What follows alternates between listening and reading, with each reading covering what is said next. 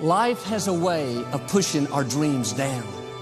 They can become buried under discouragement, buried under past mistakes. There are dreams buried under divorce, buried under low self-esteem. It's easy to settle for mediocrity even though we have all this potential buried on the inside. We've all been through disappointments and setbacks. Life happens. But instead of remembering the hurt, the pain, what didn't work out, the key to reaching your destiny is you have to remember your dream. Now, don't let circumstances talk you out of it. You may not understand why a business didn't make it, why a person walked away, why you came down with an illness. You were doing the right thing, but the wrong thing happened. It's all a part of the process. Every disappointment, every delay, every closed door, it's all a part of the process.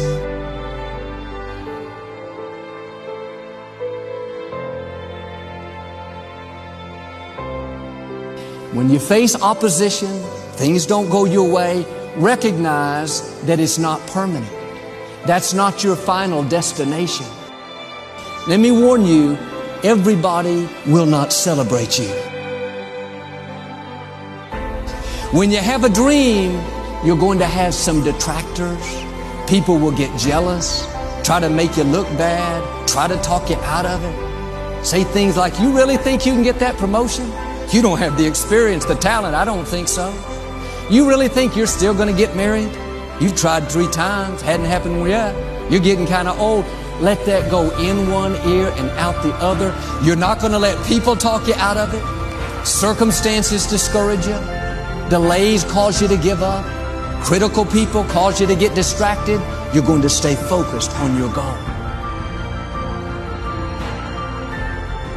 Are you worried about things that are only temporary? Letting something steal your joy because you think that's the way it's always going to be? Can I tell you, your dream is not dead. It's just not in season. Your time is coming. The right people, the right breaks, favor, restoration, vindication, that's what's headed your way. These light afflictions are for a moment. You have to remember this principle. When negative things happen, that's not stopping your destiny. That's a sign that you're on your way to your destiny. As long as you remember the hurt, you're going to get stuck. Turn it around. Start remembering your dream. Now you think it's been too long. It's too big. It's not possible. You don't think you could write the book, finish school, see a marriage restored, start the business. No, get your passion back. No matter how long it's been, no matter how impossible it looks, I'm asking you to stir it up.